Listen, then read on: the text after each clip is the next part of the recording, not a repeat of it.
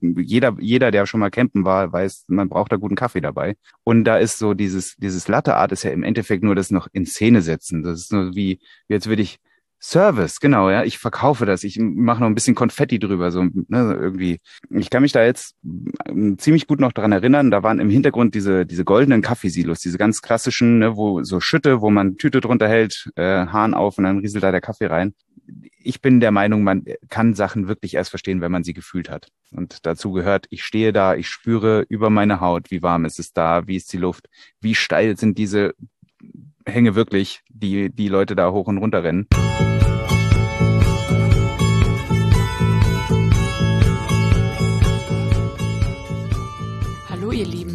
Auf die Sondersendung von gestern folgt heute eine neue Episode des Kaffeesahne Podcast.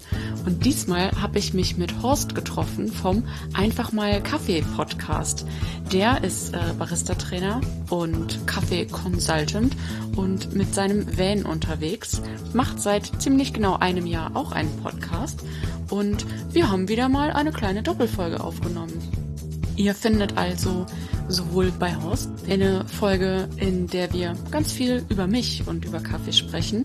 Und jetzt folgt eine Podcast-Folge mit Horst und wir sprechen über das, was Horst mit Kaffee macht.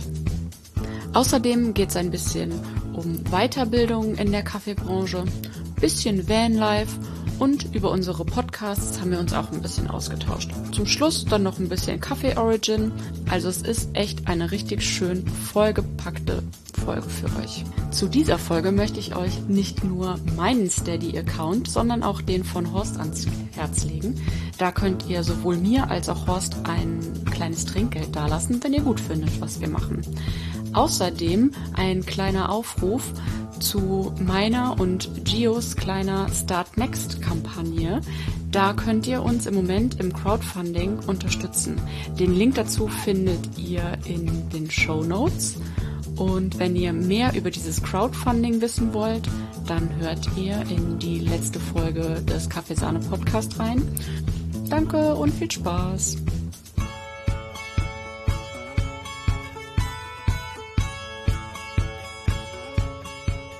Hey Horst, wir haben ja eben schon einen Podcast bei dir aufgenommen und ähm, da sind super viele äh, Fragen direkt aufgekommen und ich hoffe, ich äh, kann mir auch ein paar von den Fragen, die du mir gestellt hast, weil die waren sehr gut, ähm, äh, dass ich mir ein paar davon gemerkt habe und vor allem äh, haben wir einfach mega viele ähm, Parallelen ähm, und ja, also super spannend und ich würde einfach äh, mal ganz am Anfang bei dir starten.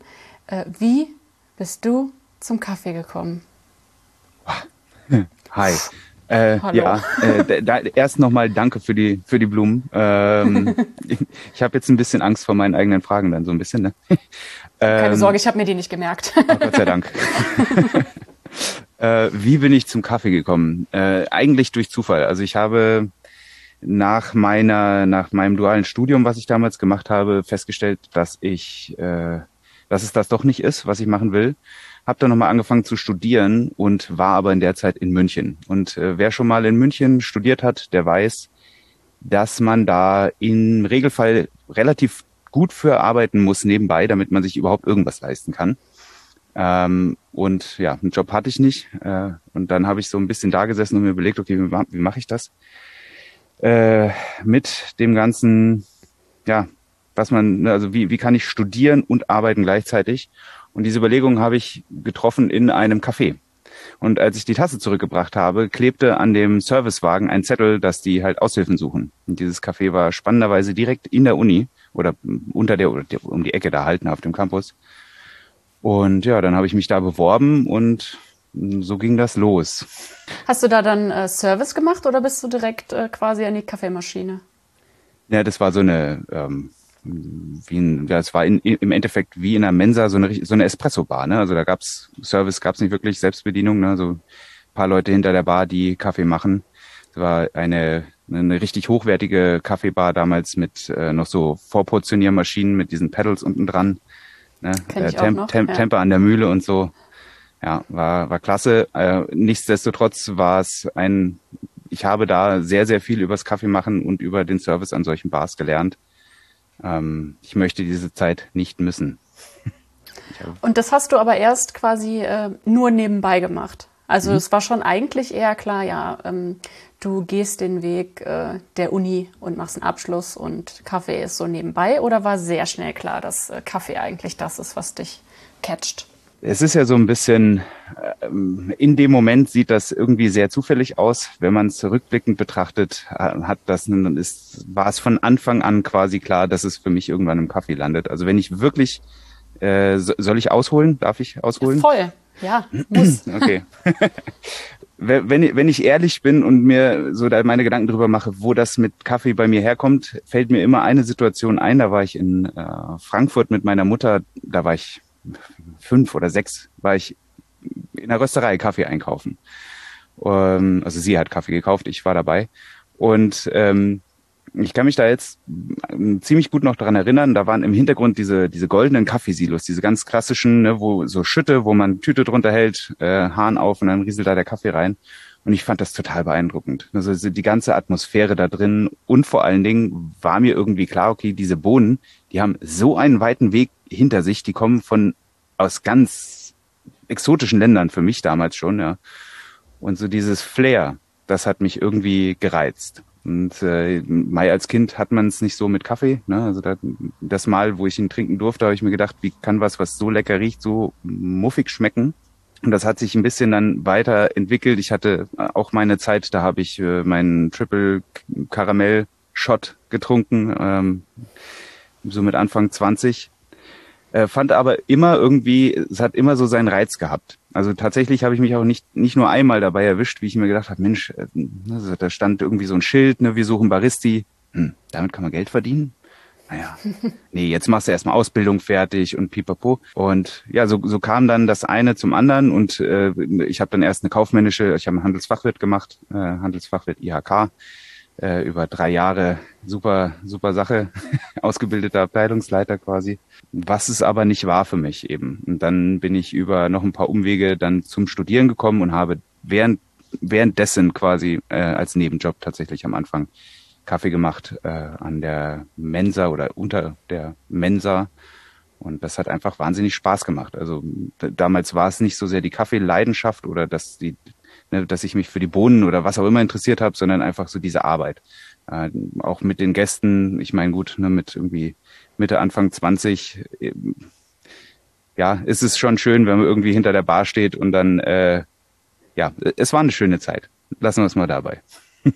Ja, also du genau. bist ja quasi, wenn du hinter so einer Bar stehst, bist du ja quasi die Person, zu der die Menschen regelmäßig kommen. Und man kann mhm. sich das gar nicht vorstellen, wie viele Menschen es gibt, die wirklich jeden Tag an so eine Kaffeebar kommen. Also es ist ja wirklich so, dass man dann ja irgendwann weiß, äh, wer was trinkt und so und man dann so eine ganz besondere ähm, Connection einfach zu so Leuten äh, aufbaut, die mhm. dem Gegenüber manchmal gar nicht so bewusst ist. Also ja, vor allen Dingen, ähm, äh, man, kennt, man kennt vielleicht nicht den Namen oder den Hintergrund, aber das Getränk, ne? Das ist äh, ja. so landete auch äh, zum Beispiel meine Nummer in meinem Handy, da stand dann Soja Cappuccino. Ja. Mhm. äh, ja. ja. war, war, war spannend. Also, aber das tatsächlich, das zieht sich, das, das geht jedem so, mit dem ich irgendwie mal darüber gesprochen habe, der an einer Bar gearbeitet hat, wo halt wirklich regelmäßig die Leute vorbeikamen. Und vor allen Dingen, weil du gerade sagtest, wie viele Menschen regelmäßig zu einer Bar kommen. Ich finde, man kann sich auch von außen kaum vorstellen, wie viele Interaktionen man hinter der Bar hat. Ne? Also ich stehe hinter der Bar, mit wie vielen Menschen ich jeden Tag Kontakt habe. Das mhm. äh, war in der Zeit auch total überwältigend für mich äh, und schön. Ja, voll. Wie lange hast du das gemacht? Boah, kalt erwischt. Ähm, es war 2010 bis 2013. 2013 mhm. hat sich dann ein bisschen was geändert und da wurde dann eben aus dem Minijob äh, Vollzeit äh, an einer anderen Bar, aber da habe ich dann wirklich gesagt, okay, mein Lehramtsstudium hänge ich da mal an den Nagel und gehe meinem Herzen nach. Ja, und hat sich direkt wie ein richtiger Job angefühlt, also auch schon in der in dem äh, Nebenjob, also weil du ja vorher gesagt hast, äh, da steht Barista, die suchen Leute. Ist das überhaupt mhm. so ein richtiger Beruf? Ähm, wie hat sich das angefühlt?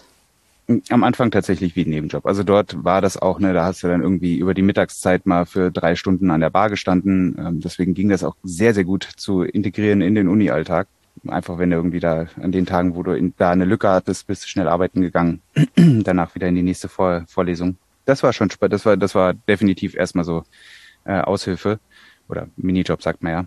Und ähm, das wurde dann aber umso mehr das Interesse beim Studium nachgelassen oder für die Fächer dann nachgelassen hat oder umso klarer wurde, das ist es halt dann auch nicht. Ja. Umso mehr äh, Zeit hattest du dann halt für den Nebenjob. ja, ja, genau. Also umso dominanter wurde das dann auch einfach. Ne? Und ich wollte dann aber auch, ich wusste dann nicht direkt, als mir klar war, ich, das mit dem Studium ist es nicht, wusste ich nicht direkt, dass es sofort Kaffee sein wird äh, es war eine Möglichkeit. Ich habe mich aber erstmal natürlich mit dem beworben, was ich vorher gelernt habe. Ähm, und das, also dass es Kaffee geworden ist, war im Endeffekt auch wieder ein blöder Zufall, aber wie es halt so oft ist im Leben, manchmal sind es die Zufälle, die einen dahin bringen, wo man hingehört. Ähm, ja. Ja. Ähm, ja, dann versuch doch mal ganz kurz gefasst quasi von diesem Punkt, an dem es ähm, äh, Vollzeit und der Job wurde, zu da, wo du jetzt bist. Wahrscheinlich super easy. Okay, also ich äh, ganz, ganz kurz, okay, ich probiere es ganz kurz. Ich habe mich dann beworben, ähm, beziehungsweise dann noch angefangen in bei einer Betriebscatering-Firma, ähm, einer mittelständischen Betriebscatering-Firma im Großraum München und hatte da nach einigen Schwierigkeiten am Anfang, äh, so in mir, dann das große Glück, einfach mit den richtigen Leuten zum richtigen Zeitpunkt zusammenzutreffen. Äh, zum Beispiel habe ich dann auch meinen ersten Barista-Kurs machen dürfen, den ich dann halt nicht irgendwie vier Stunden mit jemandem machen durfte, der mir irgendwie Milchschäumen beibringt, sondern das waren zwei Tage bei Christian Ulrich, äh, der damals zu dem Zeitpunkt auch tatsächlich noch amtierender Latte-Art-Weltmeister war, wie man vielleicht weiß. Liebe Grüße. ja. Und ähm, das hat mich, das hat mich dann natürlich irgendwie beschleunigt. Ähm, er hat mir dann auch geholfen, mich vorzubereiten auf die deutsche Latte-Art-Meisterschaft 2015 in München.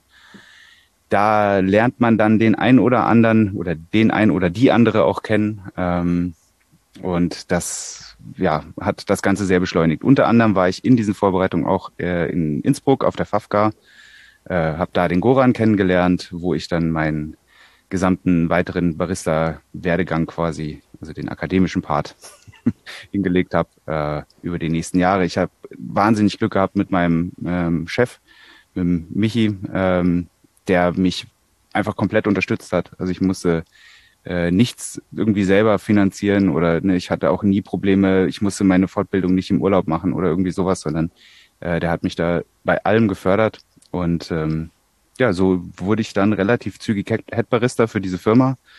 Ähm, bin Barista Coffee Master seit 2018, 17, 18, irgendwie sowas, äh, da beim Goran und ähm, was muss man noch sagen? Genau, ich, ich war Was dann genau irgendwann. machst du heutzutage? Ach so, ah ja, da genau. wer bist ich, du eigentlich? Wer, wer bin ich eigentlich? Warum sitzen wir denn hier? ähm, ja, oh mein Gott. Äh, das Ganze ging dann relativ, das Ganze ging dann weiter. Ich war dann irgendwann auch mal auf Kaffeefarmen, äh, was so ein Lebenstraum von mir war, wo ich dann Haken dran machen konnte. Und dann kam ich zurück und habe, das hat viel auf den Kopf gestellt. Und dann habe ich mir gedacht, okay, ich will da noch weiter. Ich will noch mehr entdecken, noch mehr irgendwie mich da entwickeln, einfach mit dem Thema Kaffee, weil mich, ich liebe Kaffee einfach. Ich wach morgens auf und denke an Kaffee und schlafe abends mit dem Gedanken ein. Ähm, und ich rede sehr, sehr viel darüber. Und genau deswegen äh, kam mir dann auch die großartige Idee, also rückblickend großartig, damals hatte ich ein bisschen Panik davor, einen Kaffee-Podcast zu machen.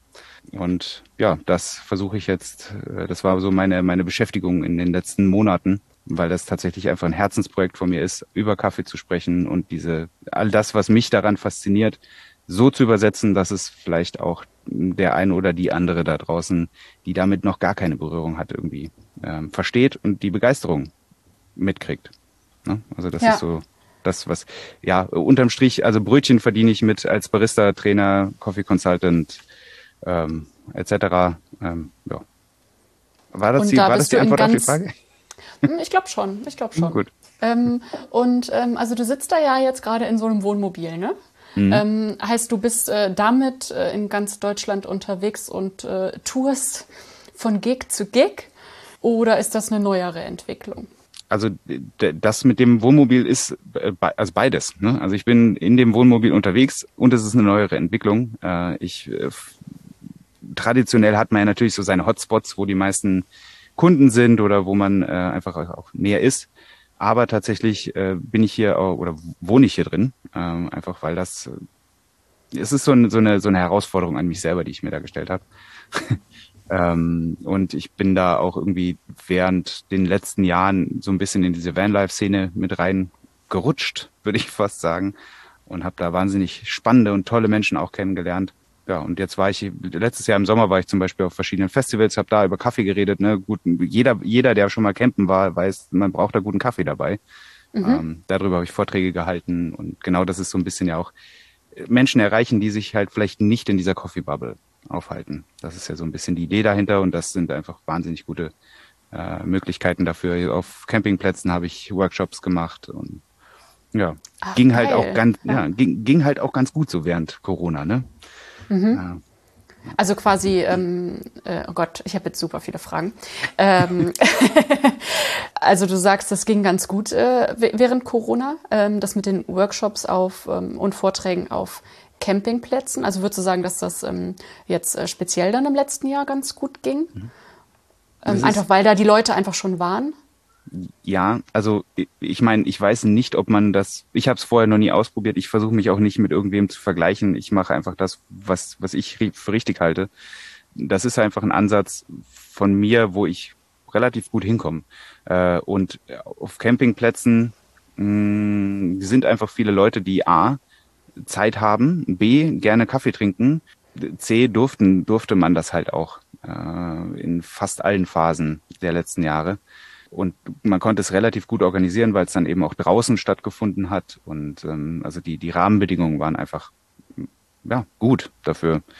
Und es macht auch einfach Spaß. Also man hat dann quasi, man, man ist da, genießt die, die Zeit und äh, hält dann Vortrag. Wobei ich sagen muss, ich spreche da nicht unbedingt von dem, äh, also bei, bei dem einen oder anderen kommt vielleicht bei Campingplatz so, ne, mein, mein Gartenzwerg, mein Zaun, mein, äh, meine Markise.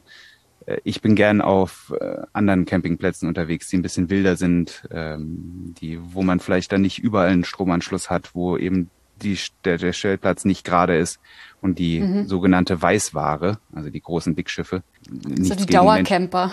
Die Dauercamper, genau, ja. eher in der Unterzahl sind, sagen wir es mal so. Ja. ja. Okay, ja, das sind so die Campingplätze, die ich eher kenne, die Dauercamper. Ja.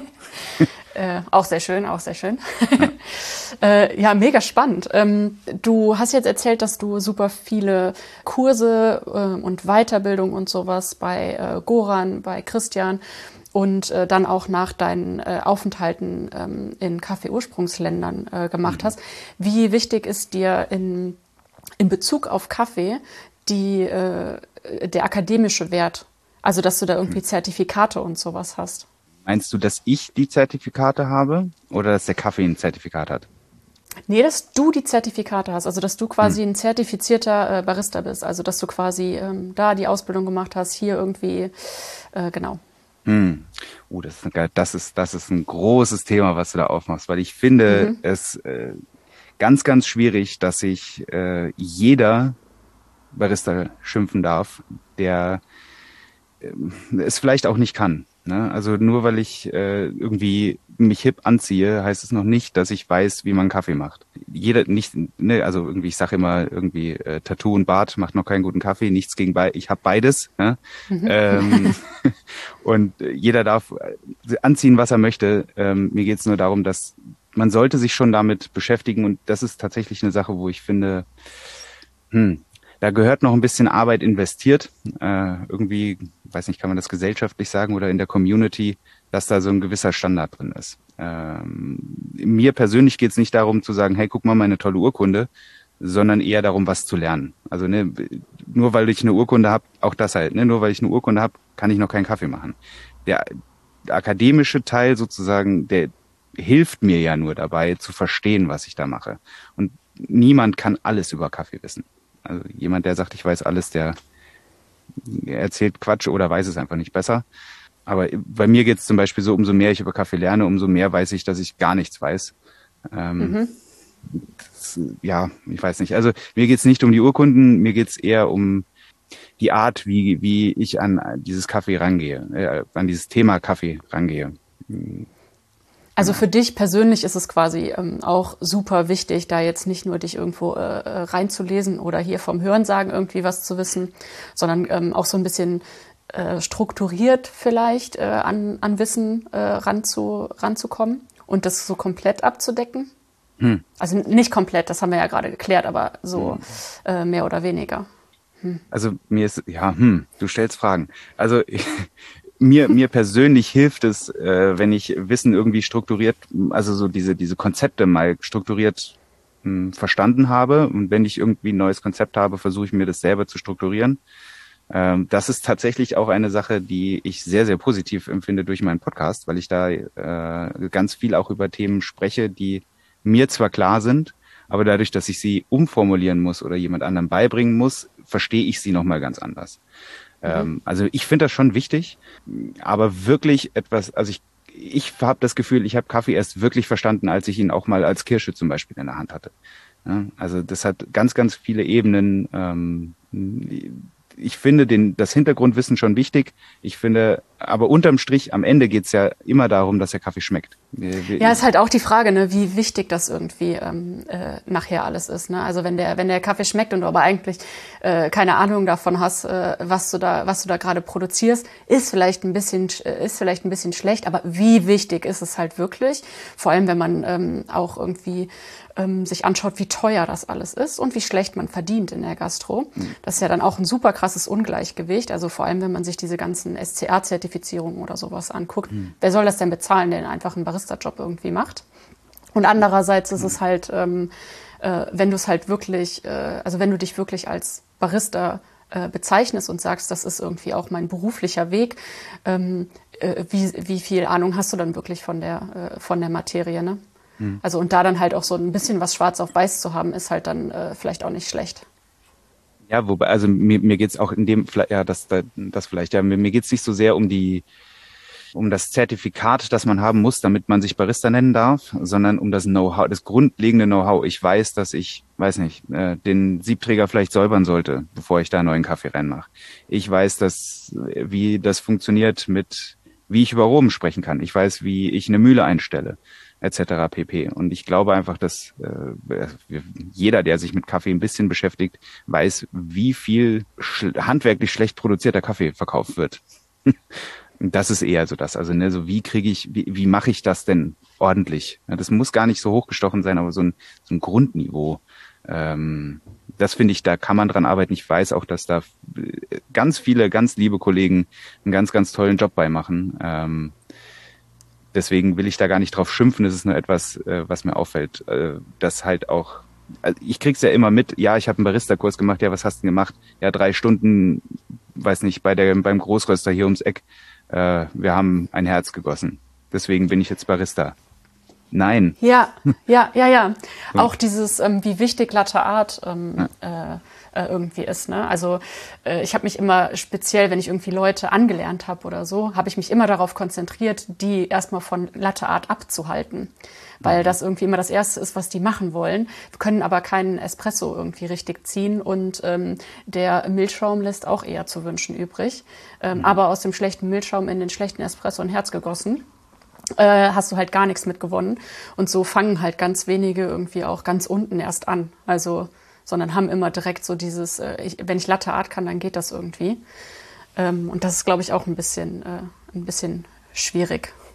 Es ja. ist halt das, es ist, macht's halt einfach, ne? Also ich meine, Latte Art, äh, du siehst sofort, äh, dass da was Positives produziert wurde sozusagen. Aber eigentlich ist es ja nur so dieses letzte, Duttal, sagt man in Bayern, also das letzte Tröpfchen, äh, was das Ganze abrundet. Also die, mhm. die, ganze Arbeit, die vorher passiert ist, die dafür gesorgt hat, dass da jetzt ein guter Kaffee in der Tasse ist.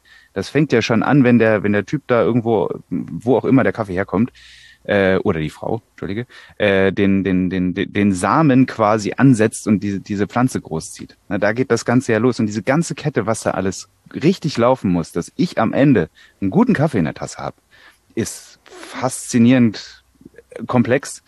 Und da ist so dieses, dieses Latte Art ist ja im Endeffekt nur das noch in Szene setzen. Das ist nur wie, ja, Service jetzt will ich, Service, genau, ja. Ich verkaufe ja. das. Ich mache noch ein bisschen Konfetti drüber, so, ne, irgendwie. Mhm. Also, äh, wow, da ist er. genau. Ja, ja, voll.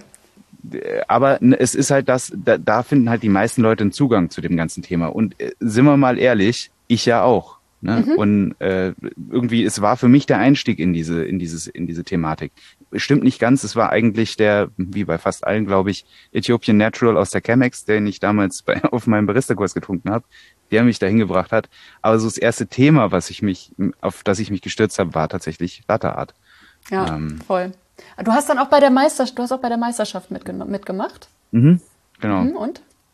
Äh, ähm, also ich, ich war im Finale. Mhm, herzlichen Glückwunsch. Ja, danke. äh, ich bin Fünfter geworden äh, und tatsächlich war mein mein Ziel von Anfang an ins Finale kommen. So, ich möchte ins Finale der deutschen Meisterschaft kommen. So, angefangen zu trainieren habe ich irgendwie im April. Da konnte ich gerade so vielleicht ein Herz gießen ähm, und das auch nicht symmetrisch.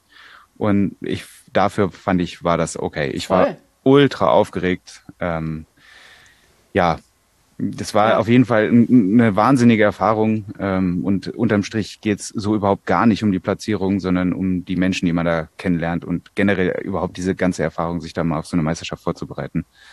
Mhm. War ja, das sagen ja fast alle, ja. Ja, krass. kann ich mir auch vorstellen. Ja. Es ist leider, also ich, ich habe immer mal wieder so ein, ah, ich würde schon irgendwie gern so, die, ne, so diesen, diesen kleinen Drang, der mir sagt, mach das, irgendwie würde ich gern mal. Aber äh, ich glaube, es gibt einfach, auch seitdem ist diese, ist das, ist das Niveau so krass gestiegen, nochmal äh, auf diesen Meisterschaften. Ich feier, ich gucke mir die regelmäßig an. Ne? Ich bin auch regelmäßig, als es die noch gab, die auf die diversen Messen gefahren, äh, einfach um mir das auch anzugucken, um die Leute zu treffen. Ähm, und ich sehe im Moment bei mir gar nicht das, die Kapazität, das zu machen. Und wenn ich sowas machen würde, dann würde ich es richtig machen. Ne? Weil wenn ich Sachen mache, dann mache ich sie gescheit.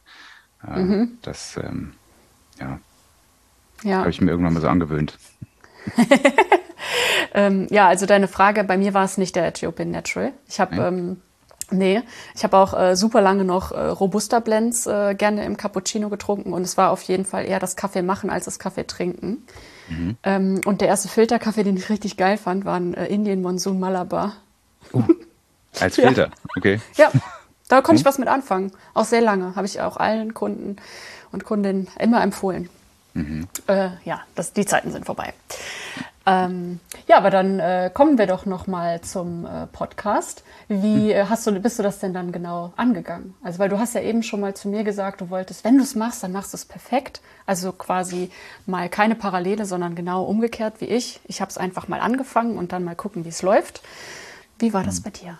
Ach, puh, also äh, das eine ist mein Vorhaben, dass ich das gerne, wenn dann perfekt machen möchte. Und das andere ist die Realität. Also das ist tatsächlich eine Sache, die ich jetzt äh, spätestens in dem ganzen Projekt, das ich mir da aufgehalst habe, gelernt habe, dass es ganz oft einfach sehr viel mehr Sinn macht, einfach mal anzufangen äh, und einfach mal, auch wenn es nicht perfekt durchgeplant ist, einfach mal losgehen, machen, umsetzen. Äh, am Ende kommst du eh wo ganz anders raus. Ähm, das mache ich sehr gut. Das macht mir auch inzwischen Spaß. Es war aber ein langer Prozess. In Sachen Podcast muss ich dazu sagen, ich bin, ähm, ich mache gerne Kaffee. Ich kenne mich da richtig gut aus, was Technik angeht, so IT etc. gar nicht.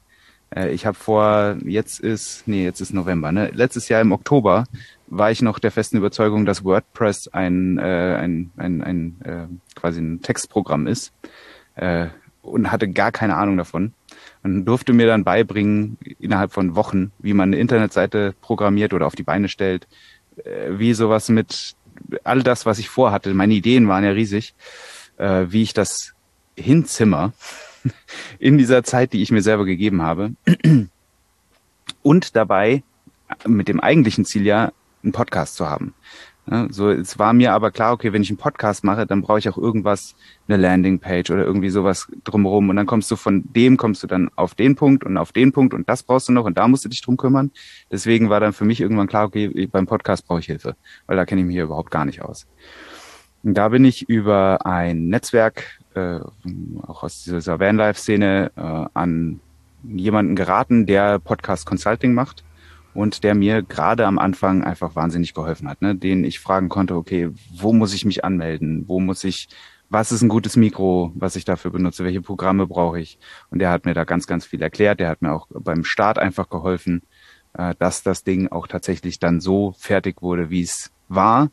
Es waren trotzdem Stunden und Nächte, äh, die ich mir da um die Ohren gehauen habe, bis das wirklich gelaufen ist. Und ähm, ja, ich glaube, äh, wir beide wissen, wie viel mehr Arbeit ein Podcast ist, als es von außen aussieht.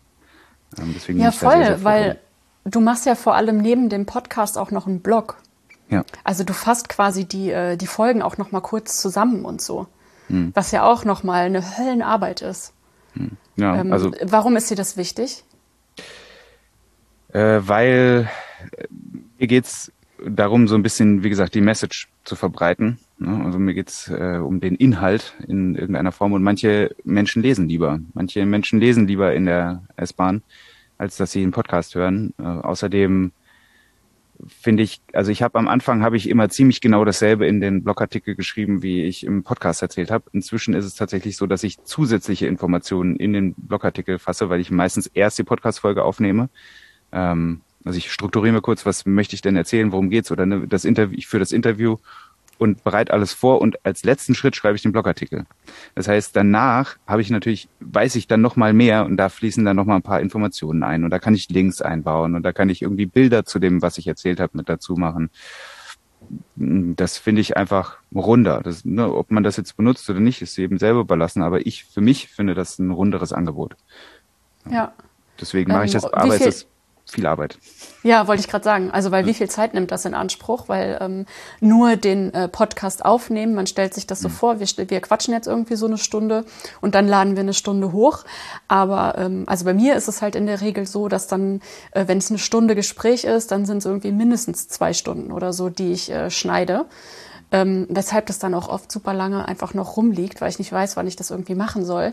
Und äh, wenn ich mir dann noch vorstelle, darüber auch noch einen Artikel oder sowas zu schreiben, ähm, also ist vielleicht dann aber auch einfach nicht so mein Ding zu schreiben. Das muss ja dann auch irgendwie äh, dein Ding sein. Äh, musst du ja Bock drauf haben. Und ähm, ich habe es dann einfach so gemacht, ich mache nur den Podcast, einen Instagram-Post dazu und alles andere spielt sich drumrum ab, aber jetzt nicht unbedingt um die Folge. Ja, also ich brauche da tatsächlich sehr viel länger zu. also äh, Schreiben ist so, kommt auf den Tag drauf an, mein Ding mhm. muss ich ehrlich sagen. Äh, ich äh, war immer der, oder ich habe mich drauf gefreut, äh, wenn ich dann selbstständig bin, kann ich einfach meinem, meinem Flow nachgeben und dann die Sachen dann machen, wenn ich dazu Lust habe. Also, ne, wenn ich Voll. mich dafür mhm. ready fühle, ist nicht so, ist Blödsinn. Ne? Also kann man schon in irgendeiner Form, aber also ich brauche eine, habe ich gelernt, das lernt man ja dann auch über sich, ich brauche eine gewisse Struktur, damit das funktioniert. Sonst wird das, oh, ich muss jetzt, weil morgen ist, äh, kommt der Post, ne? weil ich will ja auch irgendwie konstant das Ganze machen. Ähm, was manchmal das Schreiben einfacher macht und manchmal schwerer. Wenn es normal läuft, kalkuliere ich für eine Folge, manchmal ist es länger, manchmal weniger, aber für eine Folge sind es ungefähr zwei Arbeitstage. Mhm. Ja. Hm. Mit genau, also bei mir sind es nicht hm? zwei Stunden insgesamt, ne? Also ja. nur das Schneiden sind zwei hm. Stunden. Nicht, dass ja, das ja, jemand ja, falsch versteht. Nee, nee. ja, genau, weil dann kommt noch das Hochladen, das dauert dann schon mal auch noch mal eine Stunde, bis man da alles ausgefüllt hat und weiß ich nicht. Genau. Äh, ja, aber so ein bis zwei Arbeitstage, ja, das passt ganz gut eigentlich. Hm. Ähm, Wenn, man, manchmal auch länger, ne? Also ich mhm. weiß, ich weiß nicht, wie, wie, wie viele Folgen hast du jetzt? Du hast ja auch schon ein bisschen Übung. Wurde das mhm. schneller bei dir? Ähm, also zu der Zeit, als ich das regelmäßiger gemacht habe, äh, ging es auf jeden Fall auch schneller. Ähm, mhm. Und ähm, es sind jetzt, glaube ich, 45 Folgen oder so, plus, mhm. minus. Es gibt noch so ein paar extra Folgen, die sind nicht nummeriert, deswegen sind es ein bisschen ein paar mehr. Ähm, ja, und es gibt dann manchmal so Folgen, wo, ähm, wo ich so ein ganz schlechtes Gefühl habe, wo ich irgendwie danach, also während der Gespräche immer super ähm, und dann danach, ah, das hast du vergessen, das hast du vergessen. Ich mache mir ja keine Notizen und ich bereite mich nicht vor. ähm, Weshalb dann manchmal auch Sachen irgendwie äh, untergehen, was ja aber mhm. nicht schlimm ist, weil du kannst eh nicht alles in eine Stunde packen. Aber manchmal habe ich dann so ein Gefühl, dass ich irgendwas super Wichtiges vergessen habe und das Gespräch bestimmt super uninteressant war. Äh, und dann liegt es halt länger. Dann will ich mich da auch nicht hm. dran setzen und das schneiden. okay. Das ist, das, das ist spannend, aber äh, geht, geht dir das, geht dir das hm, nee, anders. Wie, wie, wie funktionieren denn dann die Folgen? Also äh, kannst du dir, kannst du dich auf dein Bauchgefühl verlassen? Man sieht ja ungefähr, wie viele Leute das interessiert hat, das Ganze. Ähm, weil bei mir ist es tatsächlich oft so, dass die Folgen, wo ich mir denke, so, oh, das kannst du doch nicht, das kannst du nicht veröffentlichen eigentlich. Das sind die, mhm. die mit am besten ankommen. Spannenderweise. Warum auch immer. Ich habe, ich, also deswegen habe ich mir das abgewöhnt, auf mein Bauchgefühl zu hören, sondern mach einfach. Ja, meistens ist es dann so, wenn ich schneide, dann denke ich so, wow, voll cool. Warum hat das so lange da äh, rumgelegen?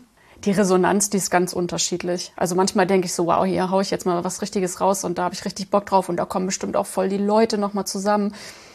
Und es kommt gar keine Resonanz. Also man kann das echt oft gar nicht sagen, weil manchmal ist man da ja auch in so einem subjektiven äh, wow, das ist jetzt eine Person, mit der will ich unbedingt mal sprechen, die habe ich schon super lange auf meiner Liste und das interessiert bestimmt auch super viele andere. Stellt sich raus, interessiert eigentlich nur mich, weil ich da irgendwie so ein Fangirl bin oder so. äh, kannst du einfach manchmal, äh, äh, manchmal nicht sagen. Ähm, genau, deswegen habe ich da kein, kein mhm. Rezept, glaube ich. Aber äh, ich strebe schon an, das auch wieder regelmäßig zu machen, weil da dann auch der Flow ganz anders drin ist, sowohl beim Schneiden als auch in den Gesprächen und so ähm, ich hoffe, das kriege ich nächstes Jahr irgendwie äh, wieder hin. Wie, ja. ähm, wie machst du das denn? Also ähm, du machst es jetzt seit einem Jahr ziemlich genau, ne? Ja, also die Firmengründung war im Oktober letztes Jahr und Podcast-Start war im Januar, 20. Januar 20. 20. 20. 20. Mhm. Ah, nee. dann sind es ja schon 2021. 21, ne? ja, ja, 21. Okay. Komische Zeiten. Ja. Genau, also jetzt seit, Janu seit diesem Januar aktuell, je nachdem, äh, wann die Folge gehört wird, aber äh, ist dieser Podcast am Start, genau. Ähm, ja, hat sich ein bisschen, hat sich ein bisschen entwickelt. Äh, es, äh, ich habe mir da so meinen Workflow angeeignet. Und tatsächlich versuche ich mich, versuche ich mir vorher, ich plane auch ungefähr vor, wann rede ich über was. Ähm, also mache mir da, versuche da auch so ein bisschen tatsächlich aus meinem Bauch heraus zu entscheiden, wann, wann passt denn welches Thema ganz gut ähm, um da auch ein bisschen Abwechslung reinzubringen, weil anders als du mache ich ja nicht nur Interviews, sondern spreche eben auch über, sag ich mal, ja, Mini-Tutorials zu Brühmethoden oder Kaffeewissen, was man halt so, äh, was, was man auch im Alltag gebrauchen kann oder auch, was ich einfach interessant finde. Also grundsätzlich einfach alles, was irgendwie, was ich interessant finde, auf einfach übersetzt. Deswegen ist es ja auch einfach mal Kaffee. Das war die Idee da mhm. dahinter. Äh, genau, jedenfalls äh, schreibe ich mir dann erstmal zusammen äh, noch, was ich irgendwie zu dem Thema sagen will, nehme die Folge auf und dann geht eigentlich das los, was wirklich Arbeit ist, nämlich, wie du gesagt hast, schneiden, ähm, die Posts verfassen, weil ich mache zu jeder Folge drei Posts, die, die Bilder dazu, den Blogartikel schreiben, das alles hochladen, irgendwie, ne, da gehört ja dann auch noch ein bisschen Sachen im Hintergrund dazu, dass das dann auch schön ausschaut. Und ja, wenn ich Zeit habe, wie gesagt, dauert das so ungefähr zwei Tage. Ja, und wie, äh, wie regelmäßig? Einmal die Woche. Also ich mache Einmal das, die Woche, äh, ja. Genau. Ich, am Anfang war es mehr, also die, die Startphase, da habe ich äh, für die ersten zwei Wochen habe ich jeden Tag eine Folge rausgehauen. Ähm, dann hat sich das ein bisschen, dann waren es drei Folgen in der Woche und dann seit boah, März, April, Mitte März, irgendwie sowas, ist es eine Folge die Woche. Genau. Reicht aber auch. Und ähm, du hast ja, äh, du hast ja gesagt, dass du, ähm, dass du Ende des Jahres beziehungsweise äh, Anfang äh, diesen Jahren, Jahres die äh, Firma gegründet hast. Bedeutet das, ähm, dass du schon auch ein Ziel mit dem Podcast verfolgst? Also das ist schon auch ähm, für dich als Selbstständigen äh, quasi eine, ein Werbemittel oder ähm, also was für ein Ziel verfolgst du mit dem Podcast? Ich würde das eher andersrum äh, erklären. Ähm, mhm. Tatsächlicherweise war meine Idee erst der Podcast, dass ich gerne einen Podcast machen würde, um mich in dieses Thema reinzufuchsen. Nur wenn man, ja, mit einem Podcast verdient man an sich erstmal nicht sofort Geld, außer man verkauft die Folgen und selbst das dauert einfach eine Zeit und auch das ist nicht, davon kann man nicht leben. Also ich, ich könnte das nicht, äh, ich will das auch nicht. Ähm, so ein irgendwie zusammengekauftes Ding. ähm, deswegen habe ich mir überlegt, wie kann ich denn trotzdem Geld verdienen? Und deswegen habe ich mal die Firma dazu gegründet äh, und mache im Endeffekt das, was ich vorher eben auch für, für die Catering-Firma gemacht habe. Ähm, biete ich für andere Unternehmen an, aber eben auch für Menschen zu Hause. Ne? Also so als Ergänzen, Ergänzung dazu, dass ich sage, okay, ich äh, transportiere. Man, man kann mich einfach auch buchen. Ne? So Punkt. Das ist eigentlich die Grundidee dahinter, damit ich davon halt auch leben kann. Ähm, weil unterm Strich brauchen wir alle was zu essen. Ähm, und ja, wie gesagt, mein Podcast verkaufen steht nicht zur Debatte. Ähm, du hast sicherlich, also wenn wir da jetzt vielleicht so ein bisschen ähm, ins äh, Thema äh, reingehen wollen, äh, du hast, du kriegst sicherlich auch immer wieder äh, Anfragen, ob wer, sich irgendwer irgendwie bei dir platzieren darf oder äh, irgendwie eine Firma, die äh, gerne irgendwie jemanden in deinen Podcast stecken will oder so. Kommt sowas auf Dauer für dich in Frage oder ist das auch was, wo du sagst, komisch? Fühlt sich das wie ich habe meinen Podcast verkauft? Es kommt tatsächlich drauf an. Ähm, also ja, die Anfragen kommen. Bis jetzt war noch nichts dabei, was irgendwie für mich auch spannend wäre. Äh, ich würde niemals eine Folge machen, wo der Inhalt gescriptet ist, also wo ich vorher eine, sage, okay, ich mache Werbung für euch unter irgendeinem Deckmantel. Aber wenn es jetzt zum Beispiel ein Projekt oder eine Firma ist, die äh, ja, die ich grundsätzlich unterstützenswert finde, ähm, dann nehme ich die natürlich mit ins Programm. Äh, bis jetzt habe ich das aber tatsächlich meistens äh, nicht für irgendwelche Gegenleistungen gemacht, sondern einfach, weil ich die Projekte gut finde. Äh, mhm. Weil ich glaube, dass äh, Karma zahlt sich aus. Äh, ich, es ist mein Herzensprojekt. Dieser Podcast liegt mir wirklich einfach, das kommt tief aus meinem Inneren heraus. Ich möchte das gerne machen, weil mir das am Herzen liegt. Und deswegen möchte ich mich da auch nicht irgendwie verbiegen müssen oder sonst irgendwas. Und da, wenn ich was empfehle, dann meine ich das so. Zumindest in dem Moment, ne, irgendwie ein Jahr später kann, kann, können sich Meinungen ändern, man weiß mehr, wie auch immer, ne? aber in dem Moment, wo ich das sage, meine ich das so. Ähm, deswegen würde ich niemals irgendwie Produktplatzierung äh, machen. Sage ich jetzt, ne? vielleicht kommt irgendwie was, aber ich kann es mir nicht vorstellen. Also ähm, nee. Ich, ja, ich, kann ich, ich sehr gut nachfühlen, ja. ja. ich weiß nicht, ich hatte jetzt äh, mal, das war so das erste Mal, dass es einen Gutscheincode gab bei mir, hatten wir neulich äh, mit einem, einem Kaffeebier in der Firma, äh, hatte ich da ein Inter Interview. Und das kam aber tatsächlich einfach so zustande, dass ich in die reingelaufen bin, als die gerade in der Rösterei standen und äh, das einfach eine lustige Runde war. Und dann haben die gemacht, ja, komm, wir machen einfach, wir machen einen Podcast zusammen, ja, mach mal. Und dann habe ich gesagt, okay, wenn wir den machen, dann kriege ich aber auch einen Gutscheincode für meine, für meinen Zuhörer. Also gemeint, ja klar, machen wir. Ja. So, bumm. Ja. Und so ist das entstanden. Ich habe davon nichts. Ja, ich freu, werd mich, da, ich freue mich dann, wenn ich da hingehe, weil ich denke mal, dass ich dann lecker Bier krieg aber ähm, das war's. Ne? Das ist äh, mich hat einfach dieses Thema interessiert, diese, dieses Projekt interessiert. Deswegen habe ich darüber gesprochen. Ich weiß nicht, ja. wie, wie ist das bei dir mit Produktplatzierung? Äh, ja, also eigentlich ähnlich. Ich finde das auch ein bisschen, äh, ein bisschen schwierig. Also weil meistens, wenn es irgendwie äh, darum äh, geht, über ein Produkt zu sprechen oder irgendwas zu platzieren, dann ähm, soll die Folge auch thematisch irgendwie in die Richtung gehen oder am besten mit einem Experten oder so. Mhm. Ähm, und das mache ich nicht. Also weil da fühle ich mich nicht wohl mit, weil es halt, wie gesagt, nicht wirklich ein Interview-Podcast ist, sondern äh, ein Gesprächspodcast und ähm, da geht's mir eher um die persönlichen Geschichten.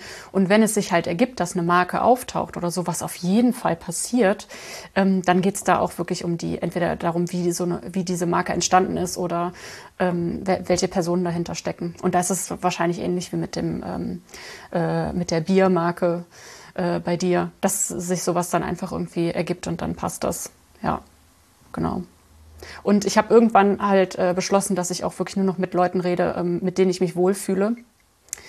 Ähm, und dass ich da nicht mehr irgendwie, ähm, ach der hm, oder die, die müsste schon, das wäre hm, wär eigentlich schon ganz gut, wenn die auch mal hier auftauchen würden. Nee, also der, der Vibe muss stimmen und dann wird das auch eine gute Folge und dann macht es Spaß und dann ziehen Leute da irgendwie was raus. Ja, aber äh, komm, wir da jetzt mal hier nochmal ein bisschen zurück zu dir. Ja, ähm, hoffentlich haben wir jetzt nicht alle schon voll gelangweilt mit unserem ähm, Podcast-Talk.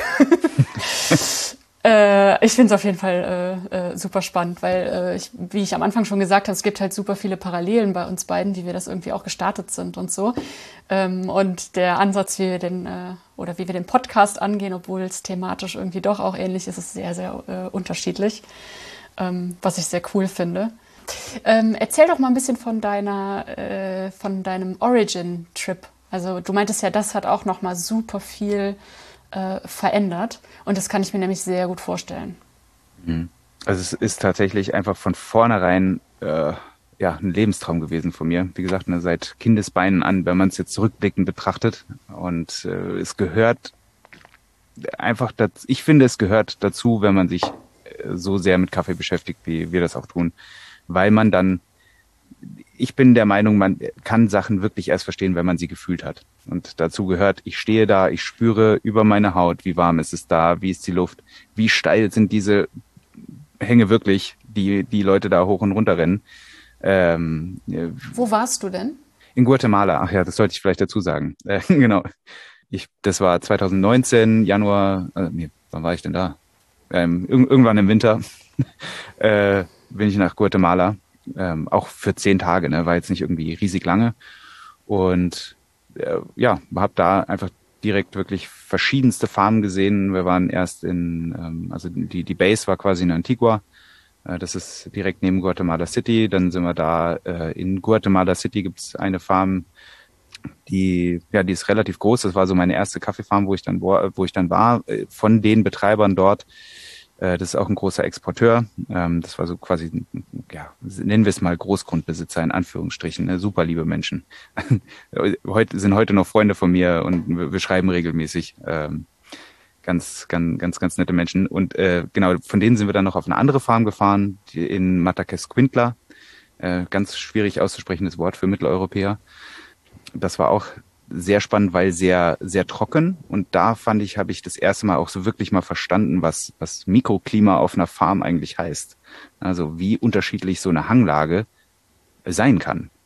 Ähm, das war auf Finca Vizcaya und spannenderweise habe ich dieses Jahr im, jetzt noch gar nicht so lange her, war ich in Hamburg und bin zufällig über genau diesen Kaffee gestolpert, den ich da eben auch als Kirsche essen durfte, was äh, du weißt es vielleicht schon, äh, du kennst vielleicht dieses Gefühl aber äh, einfach, das ist unglaublich. Also ne, so bei, beide, beide Enden der, der Lebenskette sozusagen vom Kaffee mal zu probieren war.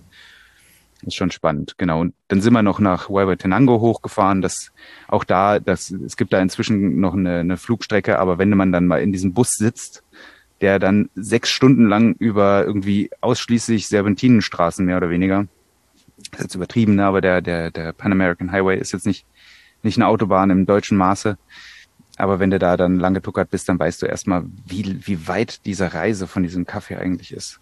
Und das ist, das hat das nochmal ganz verändert in mir. Also allein, nur diesen Part. Ne, da ist noch so viel mehr passiert, aber ja. Mhm. Ja, ich ähm, war noch nie äh, auf einer hm. Kaffeefarm. Ähm, hm. Und also ich habe ja den schönen persönlichen äh, Bezug zu den Kaffees aus Ecuador, ja. aber ähm, ich war bisher noch nicht, noch nicht da. Mhm. Ähm, und ich kann mir sehr gut vorstellen, wie das das dann nochmal äh, intensiviert. Und dieses Gefühl, da diesen Kaffee dann zu sehen und, mhm. äh, und zu trinken, ist doch sicher ganz abgefahren. Also weil es geht einfach um diese persönlichen Beziehungen auch dazu. Ne? Diese, also wenn es nur dein persönliches äh, Empfinden ist, aber wenn du da einfach weißt, welche Menschen dahinter stecken, dann schmeckt das direkt nochmal äh, ganz anders. Ja. Definitiv. Und es geht ja um die Menschen. Es geht ja um die, die, die Leute in dieser ganzen Coffee Chain, die das so spannend machen, für mich auch, und die, die das so unterstützenswert machen. Und das ist auch tatsächlich das, was sich am allermeisten in mir geändert hat. Ich bin vorher, also muss ich ganz kurz einen Haken schlagen, ich habe Geografie und Chemie studiert auf Lehramt. Ah, mhm. und äh, in Geografie ist es anders, als vielleicht äh, die meisten Menschen denken, geht es nicht um Hauptstädte, sondern sehr, sehr viel um äh, ja, Systeme auf unserem Wetter, genau, generell um Systeme auf unserem Planeten, unter anderem daher auch um Nachhaltigkeit. Äh, und da war auch, habe ich sehr, sehr viel gelernt äh, zu diesem ganzen Thema. Und jetzt habe ich den Faden verloren. Hilf mir. Wo kamen wir her? Mm, der persönliche Bezug und dann vielleicht aber auch ja, dein persönlicher genau. Bezug wegen deines Hintergrunds der Geografie. Ja, ja. Äh, genau, pass auf. Studium. So, jetzt geht's weiter. Ja, und da habe ich, da habe ich dann nämlich ein, ein in einem Seminar über äh, Certification and Labeling äh, in Sustainability eine Arbeit geschrieben äh, mit dem Thema Kaffee. So, mhm. und da habe ich mich sehr, sehr tief in diese Zertifikatsgeschichte eingearbeitet und bin sehr, sehr lange eben diesem großen, hey, wir ne, alles auf Nachhaltigkeit trimmen und äh, bin da sehr groß hinterhergelaufen. Es ist mir sehr wichtig, dass Kaffee fair gehandelt wird. Aber erst als ich drüben war, drüben klingt so komisch, ne? Aber als mhm. ich in Origin war, habe ich wirklich verstanden, worum es eigentlich geht. Es geht nämlich ne, so, also was ist denn überhaupt fair? Und auch, dass man vielleicht, dass es ja eine Sache ist, aus unserer Sicht zu beurteilen, was wichtig für, für jemanden ist, aber ganz, ganz oft auch gar nicht erst gefragt wird, was derjenige denn überhaupt braucht. Ne? Was mhm. brauchst du denn? Weil, blö, blöde Sache. Ähm, wir, also es ist immer sehr, sehr, sehr, sehr schwieriges Thema. Kinder auf Kaffeefarmen. Ja? Mhm. So, wenn ich da eine große Farm habe und die, die Menschen aus den Bergen, da kommt der Mutter, der Vater, vielleicht noch Oma und Opa, die kommen alle aus den Bergen, weil die fertig sind mit ihrer Ernte, auf diese Farm pflücken. Da kann niemand auf das Kind aufpassen. So, die sind alle am Pflücken. Ist es jetzt verwerflich, dass dieses Kind spielend auf dieser Farm rumrennt?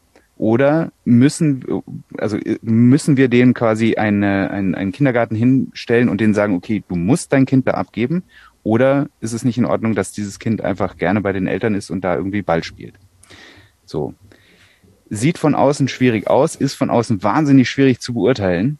Ähm, aber das, da finde ich, hilft halt Kommunikation, weil richtigerweise, wenn dieses Kind arbeiten muss, dann wird's schwierig. Das, mhm. äh, das sollte nicht sein. Ähm, aber die Frage ist ja auch, wie bringen wir vielleicht die Menschen dahin? ähm, dass sie sich selber sozusagen aus dieser, ne, dass sie, dass sie selber in der Lage sind, äh, sich ein besseres, für sich besseres Leben zu schaffen. Ne? Nicht wie stülpe ich dir mein Leben über, weil ich das besser finde, sondern wie kann ich dir auf deinem Weg helfen? Und diese Frage zu stellen, die ist seitdem sehr viel mehr in meinen Fokus gerutscht, was halt äh, wahnsinnig schwer irgendwie von hier nachzuvollziehen ist in dieser Kaffeekette und auch demjenigen, den es nur so halb interessiert, äh, gar nicht erklärbar. Also das ja. Ähm, ja. Äh, richtig, richtig guter Punkt. Also weil es nämlich einfach, äh, also es geht ja nicht darum, ähm, äh, den Menschen da vor Ort zu erzählen, was wir jetzt hier brauchen. Das kann denen erstmal egal sein, sondern es geht eher darum, dass halt auch das, was da dort irgendwie vorhanden ist und das, womit dort gearbeitet wird, dass ähm, es den Leuten ermöglicht wird, das ähm, frei zu entscheiden, wie sie das da bewirtschaften und dass sie halt dann davon leben können. Mhm. Und nicht, äh, und nicht zu sagen, ah, wir bräuchten jetzt noch das und das und das, ach, das ist Mehraufwand, äh, ja, dann geben wir euch dafür irgendwie äh, fünf Euro mehr, äh, sondern halt echt einfach äh, eine direkte Beziehung zu suchen, mit den Leuten zu sprechen. Ähm, äh, was wollt ihr eigentlich? Was braucht ihr eigentlich? Und was können wir zusammen machen? Und was können wir zusammen machen, ist dann quasi erst die dritte Frage mhm. und nicht die allererste Frage. Hm. Und auch Marktzugänge, ne? Also es geht ja. Geht, geht ja dann auch äh, da, darum, ne, wenn, wenn wir jetzt mal bei, bei Labels zum Beispiel bleiben oder auch bei Bildungsprogrammen, das ist dasselbe Ding. Wenn ich da ein Farmer bin, äh, anders, ich muss es vielleicht, ziehe es nochmal andersrum auf, wenn ich hier mit jemandem darüber spreche, ich hatte diese Unterhaltung mal mit einem, einem höheren Manager, der hat mich gefragt, ist das Bio-Kaffee oder nicht? Mhm. Und dann habe ich gesagt, na ja, so einfach ist die Frage nicht. Und dann schaut er mich an, doch, so einfach ist die Frage, ist es Bio-Kaffee oder nicht? So, ich wusste, dass dieser Kaffee biologisch angebaut ist, aber kein mhm. Zertifikat hat. Mhm. So. äh, das diesen Menschen zu erklären, der davon ausgeht, dass nur ein EU-Biosiegel ein EU-Biosiegel ist, war schwierig, geht. Ja, ähm, wenn man auf dieser kommunikativen Ebene bleibt, geht das. Ähm, genau, aber dafür muss man halt auch erstmal verstehen, dass so ein bleiben wir beim, beim, beim, beim Biosiegel, das natürlich für den Farmer unglaublich schwierig ist, das umzusetzen, weil es Kosten sind. Das sind ja allein schon einfach Kosten, die, er, die der Farmer tragen muss. Die, äh, er, er muss ja auch erstmal wissen, dass es das überhaupt gibt. Ne? Da, da geht's ja dann weiter. Und auch es, es ist ja auch ähm, Ernteeinbußen, die er vielleicht tragen muss, was existenzbedrohend sein kann, etc. pp. Aber das ist ein riesiges Thema, da könnte man jetzt noch. Kann eine ganze Folge drüber aufnehmen. Da kann man eine ganze Folge drüber aufnehmen, ja. Ja, ja, und das mit dem ähm, äh, mit dem Biosiegel ist echt auch so ein Ding. Ne? Also wenn du dir jetzt hier ähm, in Deutschland auch im Supermarkt anschaust, wie viele verschiedene Biosiegel es gibt, ähm, und dann die Entscheidung, kaufe ich jetzt äh, regional ohne ohne äh, Plastikverpackung oder ähm, Bio äh, mit Plastikverpackung. hm. ähm, also so diese Kaufentscheidungen, die einem da vermeintlich irgendwie äh, erleichtert werden, sind werden ja einfach nur verkompliziert durch diese ganzen äh, verschiedenen Siegel, die sich gegenseitig auch äh, irgendwie dann wieder in den Werten ausschließen. Und ähm, ja, also äh, dann da irgendwie jemanden äh, jetzt in meinem Beispiel in Ecuador davon äh, zu überzeugen, dass die irgendwie ein, äh, noch ein Biosiegel brauchen, obwohl sie eigentlich halt schon äh, Bio anbauen und das bei denen ganz selbstverständlich ist. Ähm, aber legt da mal noch irgendwie ein äh, bisschen Geld drauf und dann äh, habt ihr da ein Siegel. Warum sollten die das verstehen? Also warum sollte das für die Sinn ergeben, wenn es selbstverständlich ist? Genau. Äh, und so irgendwie immer nur von unseren Standards ausgehen, dass die halt auch in den anderen Ländern irgendwie ähm, äh, Standards werden sollten, das ist echt eine Katastrophe. Ja. Das ist in meinen Augen teilweise, teilweise grenzt das an Arroganz, ähm, tatsächlicherweise. Ähm, vor allen Dingen ist ja auch oft so, das berichten ja viele, die viel gereist sind. Äh, es ist nicht unbedingt der wirtschaftliche Fortschritt oder der, der wirtschaftliche Reichtum, der Menschen innerlich reich macht oder glücklich. Mhm. Ähm, was ich an Gastfreundschaft in, muss jetzt gar nicht nur Kaffee äh, Ländern gewesen sein, ja, aber so generell auf der Welt schon kennengelernt habe, die gastfreundlichsten Menschen waren meistens die, denen, die nicht so viel hatten. Mhm. Ja, ähm, deswegen, ja, finde ich, sollte man so, für mich, ich habe angefangen, das da zu überdenken. Ne? Natürlich darf das jeder für sich selber entscheiden, ne? dass ich bin da sehr diplomatisch. Ich glaube, da muss man viel einfach vielleicht auch selber erleben. Ähm, es ist auch meine Perspektive, aber gut, ist halt auch eine sehr privilegierte Perspektive. Richtig. Äh, ne? Also wir können ja jetzt hier sagen, ja, ähm, kauf bitte nur noch guten Kaffee und das sollten schon irgendwie 30 Euro das Kilo mindestens sein. Äh, 30 Euro für ein Kilo Kaffee musst du halt auch erstmal haben, ne? Hm. Aber ganz, ganz ehrlich, ich das ist zum Beispiel eine Diskussion, ja, 30 Euro fürs Kilo Kaffee musst du erstmal haben. Äh, Punkt eins, es gibt bunte, bunte Kaffeeverpackungen, die nur in eine Maschine passen, die, da ist der Kaffee sehr viel teurer da drin. mhm. Und äh, das wird auch von jedem gekauft, ohne irgendwie darüber groß zu murren. Äh, und B, meine Erfahrung ist tatsächlich, dass wenn man diesen, wenn man ein bisschen mehr Geld für Kaffee ausgibt, trinken viele Menschen weniger oder brauchen in Summe weniger, und vor allen Dingen ist es einfach ein Genuss, den ich mir gönne. Ne? Das eine ist ein Reinschütten, ich kipp mir einfach Kaffee rein und das andere ist, ich genieße das. Und dieser Genuss, gut, der muss es einem wert, der sollte es einem wert sein, sonst lohnen sich die 30 Euro tatsächlich wenig. Mhm. Ähm, ja, jeder darf seinen Kaffee so trinken, wie er, wie er das möchte. Bin, sage ich auch immer, ja. Aber äh, wer darüber nachdenken möchte, der kriegt gerne Informationen. über den äh, einfach mal Kaffee-Podcast zum Beispiel. Zum Beispiel. Oder über den Kaffeesahne-Podcast. Ja. ja. ähm, ja, komm, lass uns das jetzt hier mal äh, abschließen. Wir haben ja jetzt auch schon äh, eine gute, eine gute Stunde auf der Uhr, glaube ich. Haben wir, echt. Haben wir, wow. ne? Ja. so viel gequatscht. Und äh, ich hatte ja gesagt, äh, dass ich ja, mir auch ein paar kleine Fragen vorbereitet habe. Äh, aber erstmal würde mich noch äh, interessieren, wenn du außer Haus Kaffee trinken gehst, wo gehst du hin und wo drehst du dich wieder um? Wenn ich außer Haus Kaffee trinken gehe, äh, das mache ich tatsächlich selten, ähm, weil ich ja mein Haus sehr oft dabei habe und mir deswegen fast überall einen Kaffee machen kann. Äh, dann habe ich zusätzlich das große Glück durch meine äh, Tätigkeit, die ich lange gemacht habe, in sehr vielen Bereichen, wo ich bin, immer eine Kaffeebar zu haben, wo ich selber irgendwie die Finger im Spiel hatte, dass da guter Kaffee rauskommt.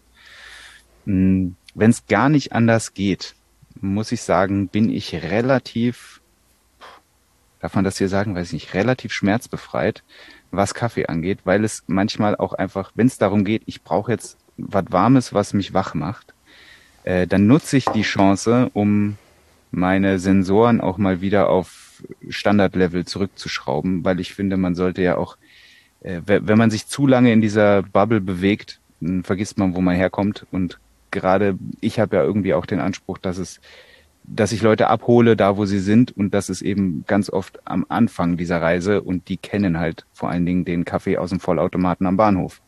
Ähm, deswegen sollte ich vielleicht auch wissen, wie der Kaffee am Vollautomaten, aus dem Vollautomaten am Bahnhof schmeckt.